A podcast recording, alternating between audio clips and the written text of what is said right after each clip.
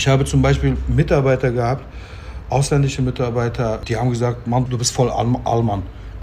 du bist voll, voll Allmann. Ne, ja, ich bin schon eigentlich, also für den einen bin ich schon voll deutsch, sogar deutscher als deutsch, ja. Und für den anderen, für meine Kinder bin ich äh, voll der alte Türke. Herzlich willkommen zum Ikidünya Zwei Welten Deutsch-Türkische Lebenslinien Podcast. Mein Name ist Canan Userli und in diesem Podcast interviewe ich Menschen, die mit diesen beiden Kulturen leben und aufgewachsen sind. Mich interessieren dabei ihre Erlebnisse, Erfahrungen, Herausforderungen, Gedanken und Gefühle hinsichtlich ihrer Bikulturalität, kurz ihre deutsch-türkischen Lebenslinien. Heute spreche ich mit Haidar. Haidar ist ein begnadeter professioneller Sass-Spieler und auch Teil meiner Band, worüber ich wirklich sehr glücklich bin. Er ist Vater zweier Töchter und betreibt außerdem ein eigenes Café im Prenzlauer Berg in Berlin. Haidars Eltern sind damals als Gastarbeiter nach Berlin gekommen und in unserem Gespräch erzählt er über sein Aufwachsen in Berlin, den einen Moment, in dem er sich plötzlich in Deutschland fremd gefühlt hat und er berichtet von seiner musikalischen Rebellion. Ich freue mich auf das Gespräch mit ihm jetzt. Ja, hallo Haidar. Hallo Jana. Du lebst ja in Berlin. Würdest du von dir sagen, ich bin ein Berliner? Ja, würde ich schon, ja. Ja? Würde, ja, würde ich auf jeden Fall, ja. ich glaube schon, ja. Ja, ich weiß ja nicht, was, äh, was äh, wie man so den Berliner Charakter so beschreibt, aber ich denke schon, ja. Das Problem ist ja, wenn man in einer, ähm, in einer Welt aufwächst, dann kennt man ja eigentlich gar nicht so die Spezialitäten oder was typisch ist. Das ist einfach, das Typische ist das Normale, ne? Und alles andere kennst du nicht. Und deshalb weiß ich jetzt zum Beispiel nicht, was jetzt unbedingt, außer das Dialekt, das kann man schon, weil man auch ab und zu mal Fernseher schaut oder so, äh, da kann man raushören, äh, wie ein Berliner spricht. Aber so die Berliner Mentalität, äh, wüsste ich jetzt nicht, wie ich das beschreiben soll. Ich habe nur gehört, dass Berliner ziemlich schroff sind und manchmal so, so, so die, äh, die Berliner Schnauze so haben und so. Das habe ich gehört und ich glaube, das habe ich schon. Ja, also die Berliner Schnauze, das kennst du ja auch von mir, die habe ich ja. Berlin ist ja echt sehr multikulturell und international. Ähm, siehst du da einen großen Unterschied zum Rest von Deutschland? Ja, dafür müsste ich erstmal äh, den äh, Rest des Deutschlands äh, äh, gut kennen. Ich war ja auch schon relativ viel unterwegs. Wir waren ja auch zusammen unterwegs. Das, was ich, äh, ähm, also das muss, sollte man schon so ein bisschen differenzieren. Also wenn man sagt, Rest des Deutschlands von der Multikulturseite äh, her oder wie die Türken in Berlin sind und wie die Türken zum Beispiel in Hannover sind oder wie die Türken in, in München sind, da habe ich schon einen, einen Unterschied gemerkt. Äh, da kann man eigentlich relativ lange darüber sich unterhalten. Ja, da gibt es schon. Aber so dieses Multikulturelle, ja, ich in Berlin, äh, besonders die letzten zehn Jahre, ist es äh, sehr, sehr äh, ähm, farbig geworden, sagen wir mal so. Ja, ich äh, arbeite in Prenzlauer Berg. Also hier ist es gang und gäbe, dass, dass man irgendwie äh, bei der Arbeit, also ich habe ja einen Café, und da ist es gang und gäbe, dass man Englisch sprechen muss. Also das ist, das ist schon äh, äh verwunderlich. Ähm, früher war es in Kreuzberg, dass man Türkisch sprechen muss, aber jetzt mittlerweile auch in Kreuzberg Englisch geworden. Ne? Also ich kenne auch von den Nachbarn, ähm, da arbeiten Mitarbeiter, die können kein einziges Wort Deutsch, junge Studentinnen, aber äh, arbeiten immer auf Englisch, sprechen dann immer auf Englisch und so ist schon sehr, sehr international geworden. Das, das stimmt schon, ja. Ähm, wie bist du denn nach Berlin gekommen? Ah, 1977, mein also mein Vater war schon Anfang der 70er Jahre, äh, ist er nach, äh, als Gastarbeiter nach, Be äh, nach Berlin gekommen und meine Mutter und ich äh, sind da 77 nach Berlin nachgezogen, Wir waren dann sozusagen wegen der Familienzusammenführung bin ich dann mit meiner Mutter, weil ich der Jüngste war von den Kindern, hat man mich äh, nicht gelassen. Aber meine drei Geschwister waren dann immer noch in der Türkei gewesen. Ja. Und da bin ich äh, mit meiner Mutter zusammen nach Berlin geflogen. Willst du noch mal erzählen, was, also dein Papa hat dann, wo hat er gearbeitet? Genau, genau. Äh, als erstes kam er nach München und danach äh, hinterher nach Berlin, weiß ich jetzt nicht den Grund. Achso, nee, er hat in München gearbeitet und da hat er bei BMW gearbeitet und weil BMW in Berlin auch äh, ähm, äh, Fabriken hatte, äh, ist er nach Berlin gezogen. Und da hat er, äh, zu der Zeit hat er dann in Berlin gearbeitet, ja. Was ist denn deine erste Kindheitserinnerung so in Deutschland? Also, also wenn du mich jetzt so fragst, würde würd ich sagen, äh, Mohnbrötchen mit Butter und Marmelade. Ja, ich glaube es es ist, ist das Erste, woran ich mich erinnern kann, ja. Da war ich im Kindergarten und meine Mutter hat uns dann immer, äh, meine Geschwister, meine älteren Geschwister waren dann auch mittlerweile dann hier und dann sind wir zur Schule gegangen. Und da hat sie uns dann immer zu den äh, pa Pausenzeiten, hat sie uns dann immer Brötchen geschmiert und äh, zur Pause hat sie es dann uns immer gebracht, ja. Das, das ist so, dass das, ja, das, das schon, ja. Obwohl es 1980, also da war ich sieben, also es muss bestimmt Erinnerungen geben, aber so jetzt, unsere, unsere alte Wohnung, die, äh, die erste Wohnung, so eine Einzimmerwohnung, daran kann ich, kann ich mich noch erinnern. Einzimmer und alle da? Genau, also äh, am Anfang äh, Mama, Papa und ich. Und hinterher ist dann, äh, sind dann auch meine drei Geschwister gekommen. Auch ein Zimmer war das. Und dann sind wir aber umgezogen, relativ äh, zügig schon, nachdem sie gekommen sind. So, ich glaube, keine Ahnung, vielleicht ein halbes Jahr später sind wir dann in so einer Zweizimmerwohnung dann umgezogen, trotzdem. Aber, aber Zweizimmer war schon, war schon, war schon was, glaube ich, äh, für Türken ja, damals. Ich habe letztens, hab letztens mit, mein, mit meinen Eltern gesprochen. Ne? Die haben natürlich in, in Dorfzeiten, haben die äh, alle in einem Raum äh, gelebt. Gelebt und geschlafen. Ja, und der zweite Raum war dann, äh, war dann für, für das Großvieh. Ne? Also für Pferde oder, oder Rinder und so der zweite Raum, die, die Scheune sozusagen. Ähm, haben sie nicht für sich selber gemacht denn? Also für sie war selbstverständlich, dass sie in einem Raum leben. Das kannten sie nicht anders. Und der zweite Raum war dann für die Tiere gedacht, ja. Ja, wie war denn deine Kindheit? Meine Kindheit war schön. Also ähm, damals, ach, das war herrlich gewesen. Also wir, wir waren in so einer Straße gewesen in Spandau. Spandau ist so ein West, die, das westlichste Bezirk von Berlin. Und da waren wir in Spandau in so einer Straße mit lauter Kindern und so.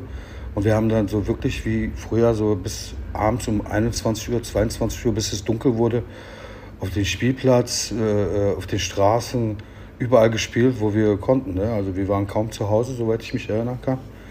Und das war toll gewesen, ja. Es waren auch viele Türken, äh, türkische Familien da gewesen. Es war schon schön. Also wenn ich, wenn ich jetzt meine, meine Kinder so betrachte, die haben, glaube ich, nicht das Glück. So äh, so auch von, von, vom Wohnungs, ähm, so von der Wohnkultur her, wie die, wie die Straßen so aufgebaut sind und so. Und dass man dann auch eher als Elternteil auch so seine Befürchtungen hat und sein Kind äh, nicht mit sechs Jahren bis äh, äh, 20 Uhr draußen lässt oder so. Aber da, damals, war das, damals war das für uns ganz normal, weil die Straße war wie, wie so eine Siedlung gewesen und da kannte jeder, jeder jeden. Und das war schon wie, wie, wie so ein kleines Dorf. Und von daher ist, ist, war das ganz, ganz schön gewesen. Und ähm, waren da auch Deutsche oder wie war das? Nee, nee, das war schon äh, ziemlich bunt gemischt. Also das war jetzt nicht nur, aber da haben auch viele türkische Familien gelebt, aber überwiegend natürlich Deutsch. Ja. Du hast ja mal ähm, im Vorgespräch gesagt, zu Hause war das Leben türkisch, draußen deutsch. Wie meintest du, meinst du das genau? Ja, das, erst, das erste Mal, das habe ich in der Schule kennengelernt. Ne? Also zu Hause, meine Eltern konnten ja äh, kaum äh, Deutsch sprechen. Zu Hause haben wir natürlich Türkisch gesprochen und äh, in der Schule Deutsch. Und schon hast, automatisch hast du dann schon zwei Welten. Und irgendwie dieses Multikulturelle, also mit den zwei äh, Kulturen aufwachsen, das, das äh, betrachtest du nicht als zwei Kulturen. Also es ist zwar klar, da, es ist etwas Unterschiedliches da. Türken verhalten sich anders, wenn sie zu Hause sind. Also gegenüber den Eltern äh, äh, haben die einen anderen Standpunkt. Die ähm, Eltern-Kind-Situation ist natürlich ein bisschen anders.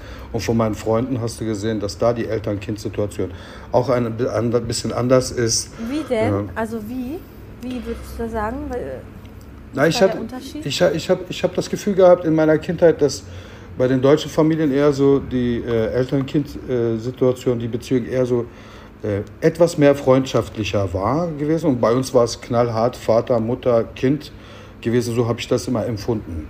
Die Hierarchie, so. Es gab da so eine Hierarchie. Ja, und bei den, und bei den deutschen Familien war das so ein bisschen ineinander. Also es war zwar auch natürlich ist immer eine Hierarchie da, aber die Beziehung war, glaube ich, eher so ein bisschen etwas mehr freundschaftlicher. Ja, so habe ich, das, das, so hab ich das empfunden, als ich noch klein war, ja. Also wir, ich bin ja sehr, sehr liberal aufgewachsen. Also wir, wir sind ja eher eine, eine nicht unbedingt jetzt religiös äh, konservative Familie. Äh, von daher sind wir eigentlich relativ liberal aufgewachsen. Es ging eigentlich bei uns immer alles locker äh, zu. Natürlich gibt es dann so eine Bräuche wie, wenn man zum Beidam seine Eltern sieht, dann wird die Hand natürlich geküsst. Und also diese, diese, diese Rituale gab es da schon, natürlich.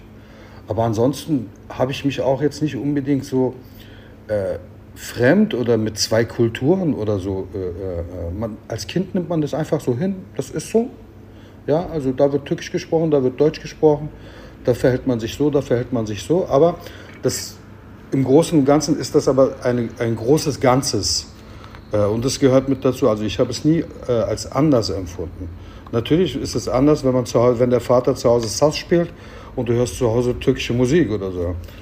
Äh, aber auch, wir hatten auch Schallplatten von ABBA oder Bonnie M damals und so. Ja, also mein Vater hat auch diese Sachen oder Genghis Khan oder so, diese Sachen. Ja, also es war, glaube ich, Anfang der 80er Jahre oder Ende der 70er Jahre so. Und, aber es ist natürlich anders, wenn man, wenn zu Hause dann Sass gespielt wird und woanders hörst du dann immer nur Popmusik und äh, dies und das. Da, da sind schon kleine Differenzen da, aber für mich war das immer ein großes Ganzes gewesen. Wie war das denn in der Jugend, so in der Schulzeit? Ähm, wie, wie waren da seine Erfahrungen? Also hattest du da auch manchmal das Gefühl, so dein türkischer Hintergrund legt dir so ein bisschen Steine in den Weg oder war das easy? Ich glaube nicht. Nein, habe ich. Das war das habe ich nie so empfunden. Also als ich, na klar hat man immer so diese Sprüche gehört mit Türken raus und sie, aber das hörst du schon mit im Kindesalter, das nimmt man gar nicht mehr wahr. Das geht hier rein, da raus. Also das gehört irgendwie mit dazu. Das, das beurteilt man noch nicht mal. Also das ist einfach so. Aber nö, ich habe immer, Grundschulzeit war, war eigentlich schön. Ich hatte auch also deutsche Freunde gehabt, äh, der ist zu uns gekommen und wir sind zu, zu ihm, ich bin zu ihm gegangen und so es war schon eigentlich ziemlich gemischt gewesen. Ich hatte auch türkische Freunde, deutsche Freunde, also das, das war schon eigentlich äh, äh sehr, sehr schön. Ich habe ich hab mich nie fremd gefühlt eigentlich. In meiner Kindheit habe ich mich nie fremd gefühlt. Hast dann ja irgendwann eine Ausbildung angefangen. Wie war das denn in der Ausbildung? Hast du da irgendwie also Diskriminierungserfahrung gemacht? Ja, also mit, mit der Ausbildung, äh, äh, je, je erwachsener man wird, desto äh, mehr äh, nimmt man wahrscheinlich einiges wahr und so da haben wir schon äh, ein bisschen Probleme gehabt. Ähm, das war auch zu der Wendezeit gewesen. Äh, 1990 habe ich mit meiner Ausbildung angefangen.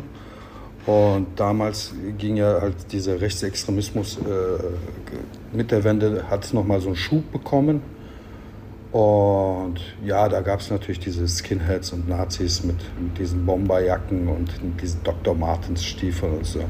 Ich habe letztens einen Kumpel gesehen, der trägt jetzt die, die äh, Bomberjacken und so. Das war aber als damals, wer eine Bomberjacke hatte, eine grüne, war ein Nazi gewesen. Ja, so.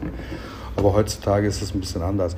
Nee, in der Ausbildung haben wir ein bisschen Probleme gehabt, vor allen Dingen, weil wir auch, mein Betrieb hat dann wegen der Wende, äh, wegen dem Mauerfall auch pleite gemacht und dadurch wurden wir dann zu BMW geschickt. Was war das denn für ein Betrieb?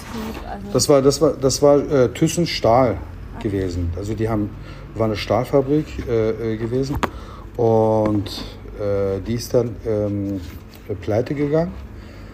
Und weil wir schon die Ausbildung dort begonnen hatten, äh, konnten sie uns nicht entlassen und mussten dafür sorgen, dass wir einen anderen Ausbildungsbetrieb haben. Und das war dann bei BMW gewesen. Dann kam der, aber bei Thyssen waren wir von sechs Auszubildenden fünf Türken gewesen und ein Deutscher äh, gewesen. Und dann kamen wir dann so als fünf Türken so in eine bei BMW gab es, und bei BMW äh, in der Ausbildungszentrum war es dann genau umgekehrt gewesen. Da waren dann wirklich zehn, zehn Deutsche und äh, ein Türke gewesen. Da kamen dann zwei Welten. Da kamen dann zwei Welten, ja. Da hat es dann ordentlich, da hat's dann ordentlich äh, Soft gegeben, ja. Da hat man dann auf dieses äh, Türken raus irgendwie dann schon anders reagiert, wenn das schon, äh, ähm, wenn das äh, da kommt und mit dieser, mit diesem Zeitgeist 90er, Anfang 90er Jahre und Rechtsextremismus und dies und jenes, hat man dann wirklich dieses Türken raus dann manchmal schon anders wahrgenommen, je älter man äh, wurde. Und da ähm, haben wir uns dann auch manchmal schon körperlich dann auch mit äh, den Aus, auszubildenden Kollegen dann auch auseinandersetzen müssen. Ja, also ist natürlich die, auch die Pubertät, also wenn man dann 16, 18 ist, reagiert man dann natürlich mit bestimmten Sachen dann geht man mit bestimmten Sachen anders um. Ja. Also da hast du dich so ein bisschen verteidigt. Ja, da verteidigt man sich schon eher, weil es lag auch ein bisschen daran, dass manchmal bist du auch nicht unbedingt der, der, der wie, wie, soll ich sagen, die Quelle der, der, des Geschehens. Ne? Vielleicht ist es einfach dein, dein Kumpel und er ist ein Türke und er wird dann irgendwie, er macht einen dummen Spruch oder der andere macht zu ihm einen dummen Spruch und dann zieht man einfach mit, weil man zusammenhält und so.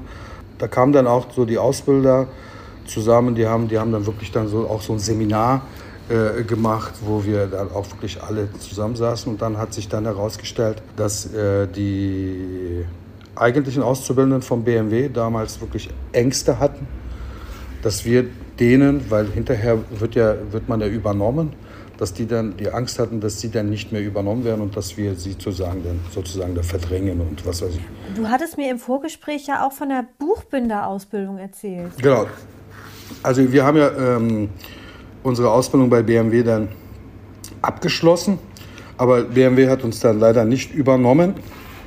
Und dann war ich ein halbes Jahr arbeitslos gewesen, habe dann Arbeit gesucht und äh, habe mich dann in einer Buchbinderei beworben, weil sie jemanden gesucht haben als Maschinenführer. Und dann habe ich dann dort angefangen als Maschinenführer in einer Buchbinderei.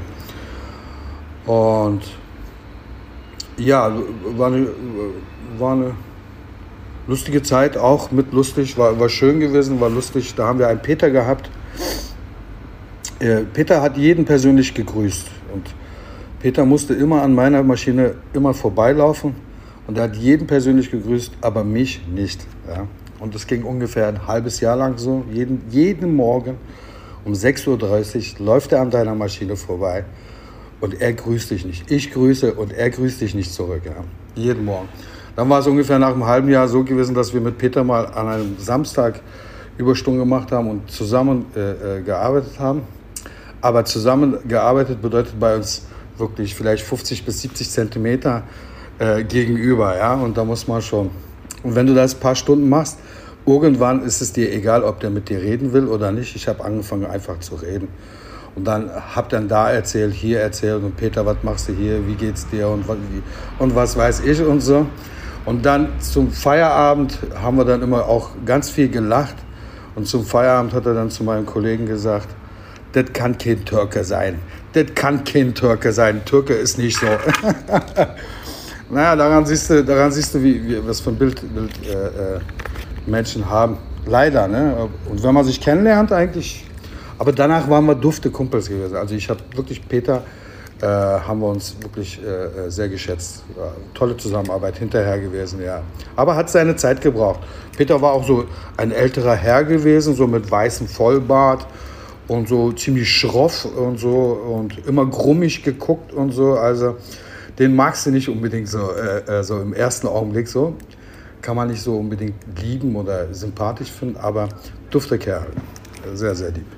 Man, ähm, man hat zwar nicht so, so bestimmte sehr negative Erlebnisse oder so, aber irgendwann weiß man, wie man äh, an bestimmten Menschen herangehen kann. Ne? Und wenn er die ganze äh, Kollegen grüßt und dich nicht, dann weißt du ja, okay, er hat Probleme mit Türken oder mit Ausländern oder und dann kann man schon damit äh, äh anders umgehen. Dann weißt du, wo seine Probleme ist und dann tastest du dich eigentlich während der Arbeit heran und dann merkst du, dass es eigentlich gar nicht so, so ein Böser und so. Dann und dann kannst du dann immer weiter ins Gespräch kommen und dann, dann äh, kann man sogar Freundschaften entwickeln.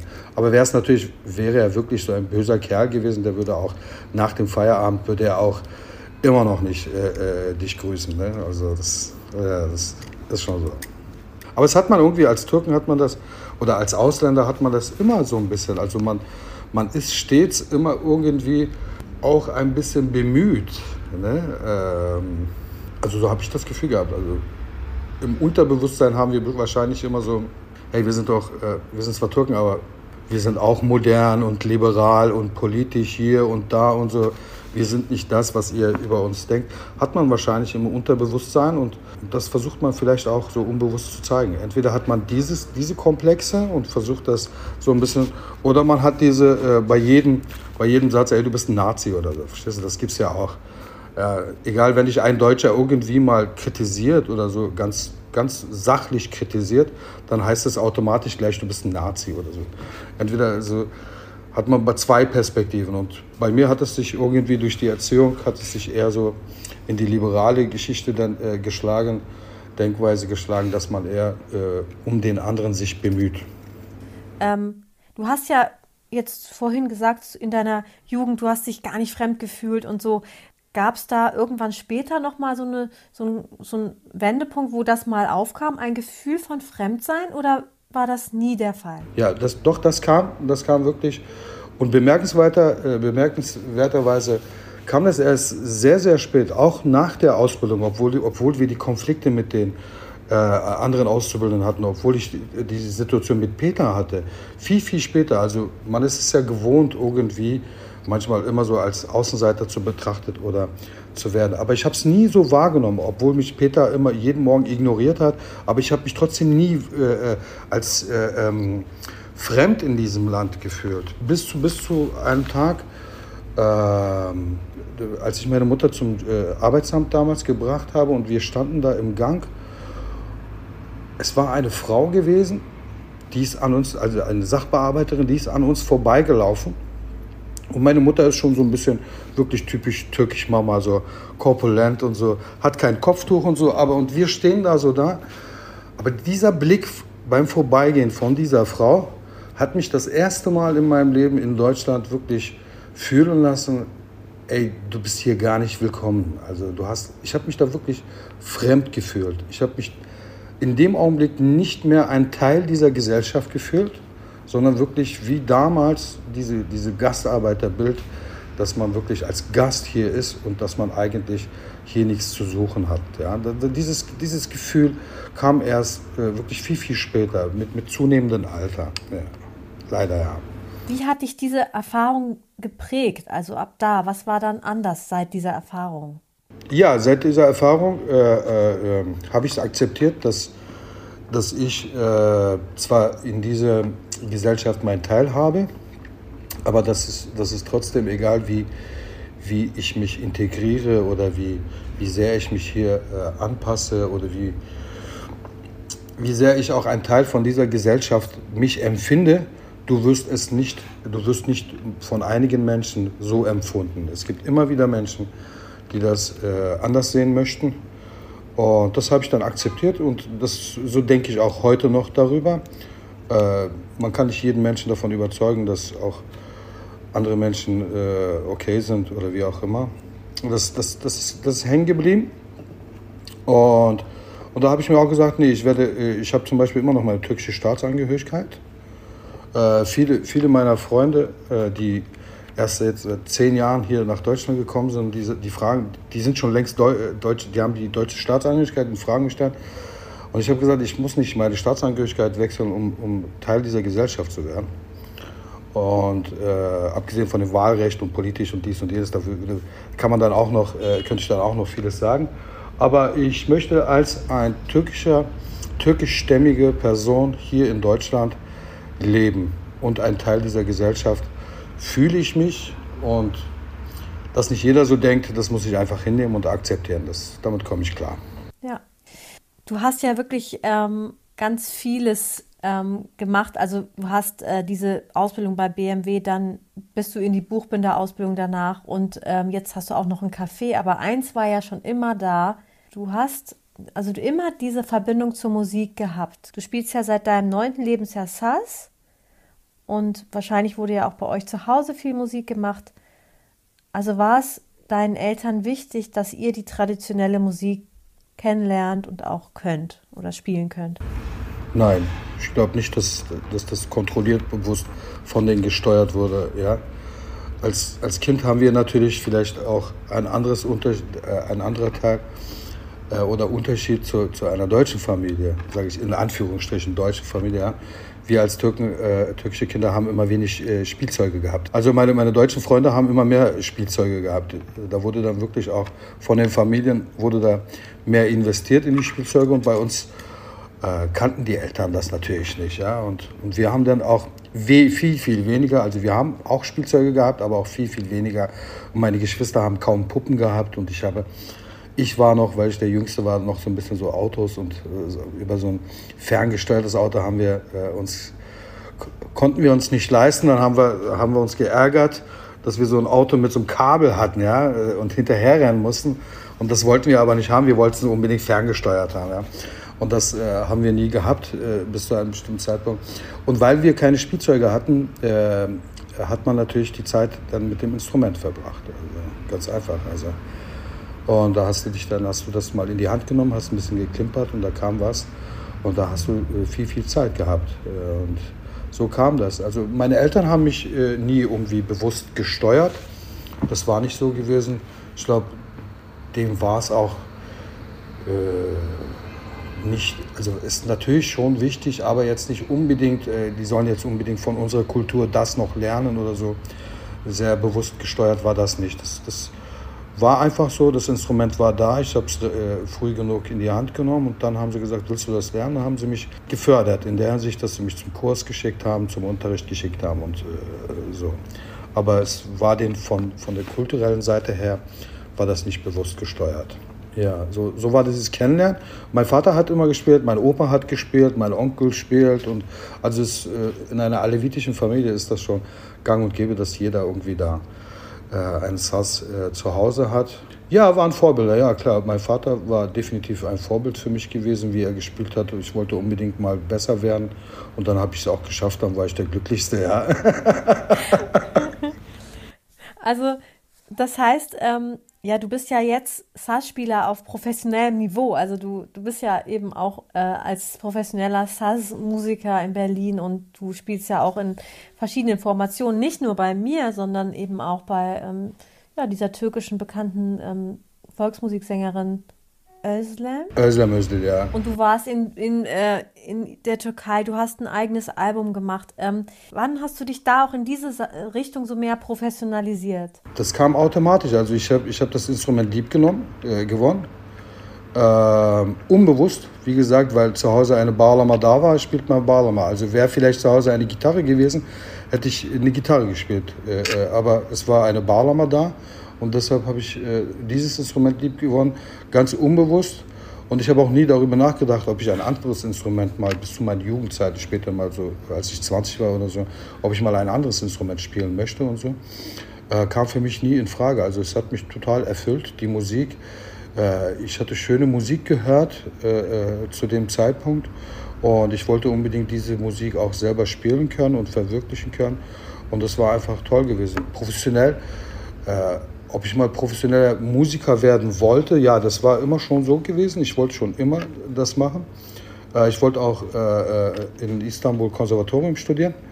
Es hat dann nicht geklappt, weil meine Mutter mich nicht geschickt hat, weil wir niemanden in Istanbul haben. Ja. Und er hat gesagt, ich schicke meinen Sohn nicht mit 16 Jahren nach Istanbul. Nee, kann ich nicht machen. Mein Vater, mein Vater wollte das, aber meine Mutter war da schon eher die Mama gewesen, die ihren Sohn nicht weglassen wollte. Aber so habe ich äh, wirklich auf, auf viele verschiedene Lehrer gehabt und dadurch äh, konnte ich mich auch vielseitig entwickeln. Also in Berlin hast du Unterricht genommen bei türkischen Sas Hojas? Bei türkischen Sas äh, Hojas und äh, dann auch ähm, äh, mit Sinan Çelik, er ist ein Kaval-Spieler in der Türkei. Ähm, von ihm ich, äh, lerne ich immer noch, aber ist jetzt nicht so, dass, dass wir jetzt natürlich äh, Balama üben oder so, da, da, redet man viel mehr über die Musik und die Weltansicht, die Kunst und was weiß ich. Aber so musikalisch habe ich auch viel von Nuri Karademirli, den kennst du ja auch. Äh, von Nuri Karademirli ist ein, für mich so, so, eine Epoche in meinem Leben. Nevzat Akpınar ist eine Epoche in meinem Leben und Sinan Çelik ist auch eine Epoche in meinem Leben. Und diese äh, Menschen haben mich dann wirklich äh, sehr, sehr weit gebracht. Auch so, dass ich dann auch auf einem professionellen Niveau dann auch Musik machen konnte. Ja, da haben wir uns ja auch ähm, kennengelernt am Konservatorium für türkische Musik in Berlin, wo ich ja auch bei Nuri Karademirli Gesangsunterricht hatte. Unser Kennenlernen ist ja dann ganz eigentlich ein sehr trauriger Moment gewesen, als äh, Nuri dann leider gestorben ist. Und ähm, dann kam ich, da hast du ja nämlich auch ähm, unterrichtet, du hast auch türkische Volksmusik unterrichtet, weil auch Gesangsunterricht weil du, du spielst ja nicht nur Saz, also du bist ja auch türkischer Volksmusiksänger eigentlich auch, ne? Wie ist das denn mit deinem ersten Album gewesen? Also was sind da für Stücke drauf und wie kam es zu dieser Albumproduktion? Albumproduktion äh, ist leider sehr spät geworden. Ich wollte viel, viel früher, aber aus finanziellen Gründen konnte ich das nie richtig, äh, richtig verwirklichen. Und zu dem Zeitpunkt hatte ich relativ guten Kontakt mit, mit äh, Musa Erol gehabt ähm, ein, ein äh, großartiger Künstler, der auch ähm, ein Idol für mich auch äh, war und ist. in Sachen Bağlama und, und aus der Türkei, genau. Und äh, er hatte eine Komposition von mir in sein Album gespielt und dadurch ist so der Kontakt entstanden. Und dann haben wir äh, so ein Album gemacht. Dieses Album ist eher mehr auf der Arschuk-Schiene, also der, der Liedermacher, der auf einer traditionellen Ebene. Äh, kaum Experimente, da ist wirklich viel Barlama dabei, bisschen im Background ähm, eine Bassgitarre und ein bisschen Gitarre. Und äh, nur bei zwei Liedern habe ich sogar Percussion benutzt, aber es war schon ziemlich traditionell. Und da habe ich äh, Kompositionen von mir gesungen, von Erdal Günce ähm, und von Musa Erol auch. Und die Texte waren zum, meistens von Karaca Olan, der dann im 16. Jahrhundert gelebt hat, und äh, Pir Sultan Abdal. Ähm, von denen äh, habe ich äh, die Texte genommen und dazu versucht, die äh, mit Musik zu begleiten, die Texte sozusagen. Du hast ja dann auch noch die ähm, Band Glocal Express gegründet. Ja, Glo Glocal Express äh, Bandmitglieder sind äh, Amelie Legrand, ist Cellistin, äh, Adam Goodwin ist ähm, Bassist, Kontrabassist, Kontrabassspieler und Peter Kunsch äh, Percussionist. Und zwar hat sich das auch natürlich so ein bisschen toll ergeben. Äh, ich äh, bin türkisch, habe einen türkischen Hintergrund, die Cellistin französisch, der Bassist Amerikaner und der Percussionist äh, Deutsch. Das ist schon eine tolle Mischung gewesen, ja. Wir haben uns in Berlin durch diese, wie gesagt, diese vielfältige und viel äh, bunte, buntes Berlin durch kennengelernt. Und das hat sich dann so ein bisschen entwickelt, ja. Da haben wir dann eher auf instrumentaler Basis äh, Musik gemacht ähm, überwiegend anatolische Lieder, aber mit einer anderen Seele versucht das zu verbinden, weil auch äh, Amelie und äh, Adam so ziemlich aus dem experimentellen Bereich kommen. Sie machen äh, experimentelle Musik und das haben wir dann versucht, so ein bisschen in die türkische Musik nicht hineinbringen, aber zu verbinden, sagen wir mal so. Ja.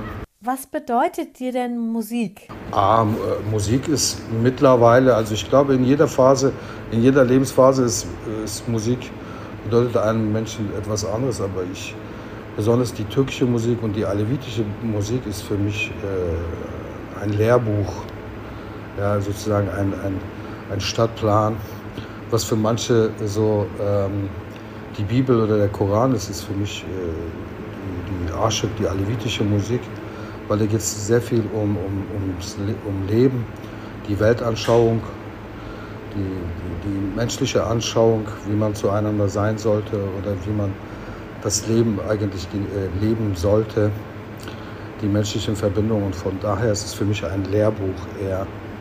Die, die, also die Musik ist dann eher so ein, mm, ein Mittel, sagen wir mal so, um, um als Mensch gut äh, zu leben nicht wirtschaftlich, sondern als Mensch, als ein guter Mensch zu leben, sagen wir mal so. Ja. Und so das ist für mich, das ist für mich die Musik, ist ein Lehrbuch. Und mit der Musik und mit der Musik drücke ich auch immer meine äh, Lebensphasen auch so ein bisschen aus. Local Express ist zum Beispiel so eine Phase und die, mein Album ist zum Beispiel eine Phase, da habe ich eher traditionelle Musik, traditionell alevitische Musik gemacht. Mit dem Konservatorium habe ich mich in der türkischen Kunstmusik so ein bisschen entfalten können und die, äh, mit Local Express habe ich dann noch mal so dieses den Rebellen in mir so ein bisschen entdeckt. Das habe ich da auch so ein bisschen versucht, ja, so ein bisschen auch musikalisch zu rebellieren. Und jetzt mein ganz neues Projekt, da rebelliere ich, da werde ich jetzt noch mehr rebellieren. Ja, ich habe mir jetzt, also ich habe ja danach noch mal äh, so ein anderes Instrument mir bauen lassen mit zwei Hälsern, buntlos, fretless und da habe ich ja schon ziemlich viele Experimente gemacht. Und jetzt noch ein Instrument bauen lassen, das ist dann wirklich auch ein Elektrobalama. Elektrobalama kennen wir ja, aber mit, mit ganz anderen Seiten habe ich das äh, bestücken lassen, habe es in einer anderen Größe machen lassen. Und da werde ich äh, äh, da schon so ein bisschen rebellieren, glaube ich. Also das wird, dann, das wird dann gar nichts mehr traditionell. Aber immer, immer in, in, im, im Kern der anatolischen Volksmusik. Also das, das ist bei mir sehr, sehr ausgeprägt. Alles, was ich mache, bezieht sich auf diese anatolische Volksmusik und dementsprechend versuche ich das immer so für mich in allen Facetten da, mich so ein bisschen hineinzuschnuppern und mich zu entfalten, ja. Aber, aber das, was ich zurzeit so empfinde, ist einfach dieses, den Rebellen in mir, weil ich wirklich keine Musik mehr, türkische Musik mehr hören kann, so aktuelle Musik mehr hören kann, weil mir das alles einfach zu romantisch und zu, ähm, zu schmierig und, und es ist mir alles äh, zu viel geworden. Ja?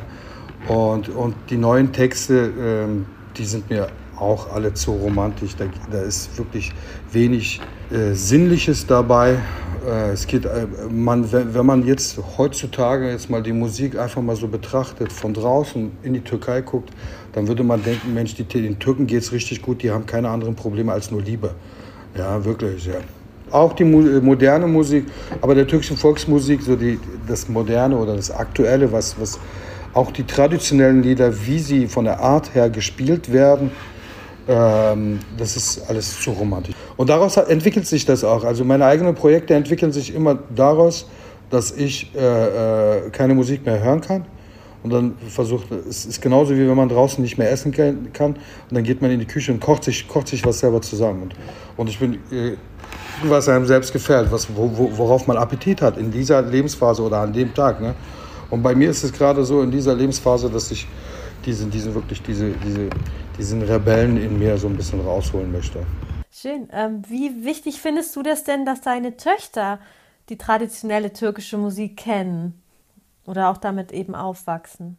Also ich würde mir schon wünschen, dass sie, dass sie äh, äh, äh irgendwas mit der Musik äh, auch machen und so. Sie haben ja auch angefangen, Balama zu spielen, aber ähm, sie waren halt einfach viel mehr an anderer Musik interessiert. Und sie sind, sie sind sehr musikalisch, aber haben kaum mit türkischer Musik was zu tun. Also sie hören andere Sachen.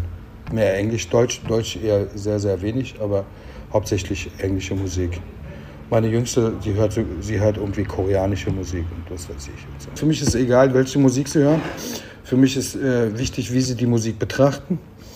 Und, äh, und von daher es sind zwei aufgeweckte Kinder sehr, äh, ich halte sie für sehr intelligent und sie wissen schon, äh, wie sie an die Kunst heranzugehen haben, an die Musik heranzugehen haben. Und das, von daher äh, ist da eine gewisse Musikalität als Zuhörer ist, ist schon wichtig. Und die Kultur, die haben sie, als ich noch zusammengelebt habe mit denen, haben sie automatisch ein bisschen mitbekommen. Und ich denke, wenn das in der Kindheit einmal drin ist, ähm, das, das äh, kommt irgendwann wieder und dann werden sie sich das anhören. Sie müssen nicht unbedingt diese Musik machen, aber äh, Hauptsache sie lernen auch von der Musik, sie, äh, so wie ich das gelernt habe, dann ist das schon schön.